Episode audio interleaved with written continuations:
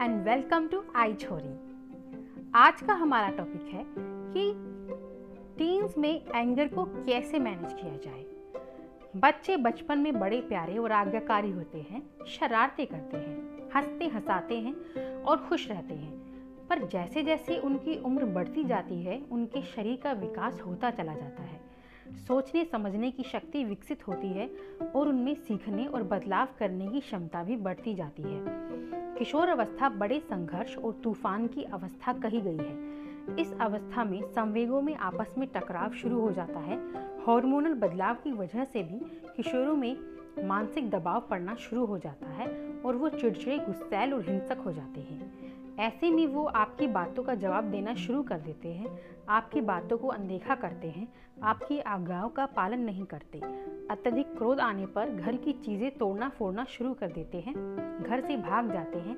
शराबखोरी या बुरी लत या संगत का शिकार होकर अपराधी भी बन सकते हैं।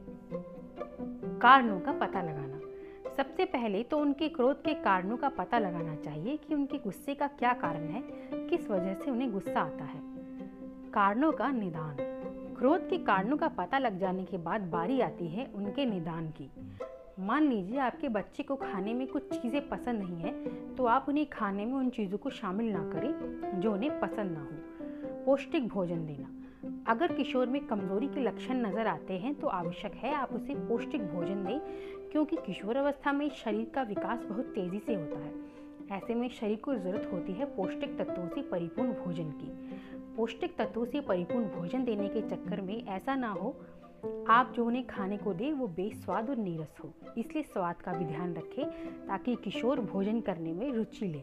बच्चों के साथ दोस्ताना व्यवहार रखें, उनकी छोटी बड़ी सारी परेशानियों को समझें, उनका हल निकालने से उनकी मदद करें, उनकी बातों को अनदेखा ना करें और उन पर किसी भी बात का दबाव बनाने की कोशिश ना करें। घर का माहौल शांत बनाए रखें। घर में हमेशा लड़ाई झगड़े होने से भी किशोर में चिड़चिड़ापन और गुस्से की प्रवृत्ति बढ़ने लगती है। ज़्यादातर घर का ख्याल रखें। ऐसा ना हो आप घर पर रहने की बजाय ज़्यादातर बाहर रहते हो और जब आपके बच्चे को आपकी ज़रूरत हो आप उनके पास हो ही ना। ऐसी स्थिति भी समस्या पैदा कर सकती है। बच्चों में व्यायाम करने की आदतों के विकास करें। वो खेल कूद जिनमें वो मानसिक और शारीरिक रूप से सक्रिय हों उनको बढ़ावा दें, जैसे बैडमिंटन, क्रिकेट, तैराकी आदि। इससे उनका शरीर भी चुस्त रहेगा और मन भी स्वस्थ रहेगा। बच्चों को ध्यान करने के लिए प्रेरित करें, योग की तरफ उनका रुझान बढ़ाएं। किशोर अवस्था बेहद संवेदनशील अवस्था है जिसके बारे में उन्हें बताना बिल्कुल आवश्यक होता है। जब वे अपने शारीरिक बदलाव के साथ सामंजस्य कर रहे होते हैं ऐसे में उन पर अन्य जिम्मेदारियों का बोझ भी बढ़ने लगता है और उनको लेकर लोगों की उनसे उम्मीदें भी बढ़ने लगती हैं। ऐसे में उनमें चिड़चिड़ापन होना, गुस्सा आना आम बात है।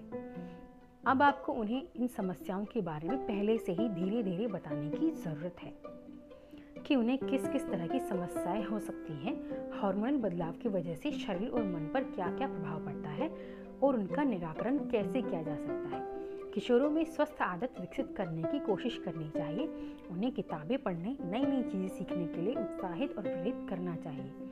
ऐसे लोग जिनमें अलग तरह के हुनर हैं या जिन्होंने कठिन मेहनत से खुद को विकसित किया है, ऐसे व्यक्तियों के बारे में बच्चों को बताना चाहिए। मौका मिले तो उनसे मिलना भी चाहिए, जिससे किशोर उत्साहित होगा और अपना सारा ध्यान और ऊर्जा का सार्थक प्रयोग कर सकेगा।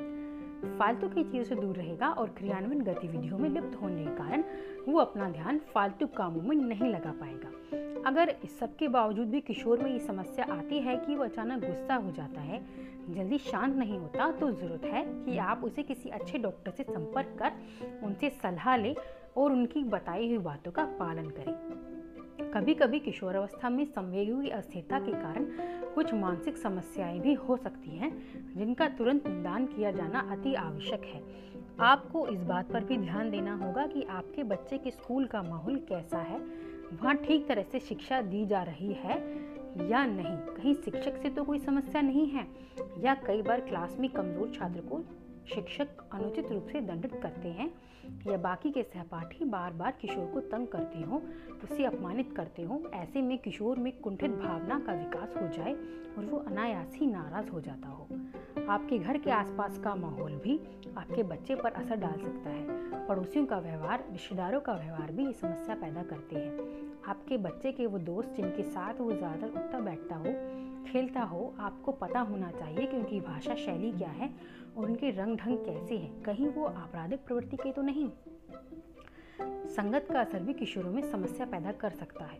हो सकता है दोस्त नशा करते हो तो साथ रहकर आपका बच्चा भी नशा करने लग जाए। ऐसे में बच्चे की तरफ से बिल्कुल बेफिक्र हो जाना भी सही नहीं है। अक्सर बच्चे लगातार एक जगह रहते हुए ऊब जाते हैं। एक ही रूटीन, ऊपर से काम का बोझ, फिर सुबह उठकर स्कूल जाना, जब बार बार ही होता है तो उनमें उत्साह खत्म हो जाता है और वो चिड़चिड़े हो जाते हैं, जिनकी वजह से उन्हें गुस्सा जल्दी आने लगता है। ऐसे में आप उनको लेकर कहीं भी बाहर चले जाएं, किसी अच्छी जगह जहां आसपास का माहौल खूबसूरत हो या प्रकृति से भरपूर हो। मसलन आप शहर में रहते हो तो किसी पहाड़ी जगह पर चले जाएं, जहां जाकर आपके बच्चों को नई जगह के बारे में जानने का, देखने का मौका मिलेगा। उन्हें रोज़ के उबाऊपन से छुटकारा मिलेगा। मानसिक रूप से उन्हें खुशी और सुकून हासिल होगी। कभी कभी आप बाहर खाना खाने भी जा सकती हैं, जिससे स्वाद भी बदलेगा और मानसिक शांति और उत्साह बढ़ेगा। अक्सर किशोरों में नई चीज़ें जानने की भी बड़ी जिज्ञासा होती है। आप उन्हें म्यूजियम, चिड़ियाघर ले जा सकती हैं, जहां वो नई नई चीज़ों के बारे में अपने अनुभव से जानेंगे और सीखेंगे। प्लेनेटेरियम भी खास जगह है, जहां जाकर आप दुनिया से बाहर यानी सितारों के बारे में जानकारी और अनुभव ले सकेंगे। यह नया सीखने के अनुभव को बढ़ाएगा। किशोरों में पढ़ने की प्रवृत्ति जागरूक करने के लिए समय समय पर उन्हें किताबें भेंट करें। किताबें एक बेहतर साथी होती हैं, जिनके साथ इंसान कभी अकेला नहीं होता। इनके साथ सोचने के नए आयाम विकसित होते हैं, बोलने समझने की कला का विकास होता है और कल्पना तथा तर्क शक्ति विकसित होती है। समय का सदुपयोग होता है, दिमाग फालतू चीज़ों की तरफ नहीं जाता, नकारात्मकता से दूर रहता है, जिससे मानसिक स्वास्थ्य के साथ शरीर भी ऊर्जावान बना रहता है। तो दोस्तों, आज हमने यही जाना और समझा कि किशोरों में एंगर को मैनेज करने के लिए माता पिता का एक अहम रोल है। इसलिए माता पिता अपने बच्चों को भरपूर प्यार, स्नेह और सहयोग दें, ताकि वो अपनी बढ़ती उम्र में खुद को संभाल पाए। Thank you so much. आपका दिन शुभ हो।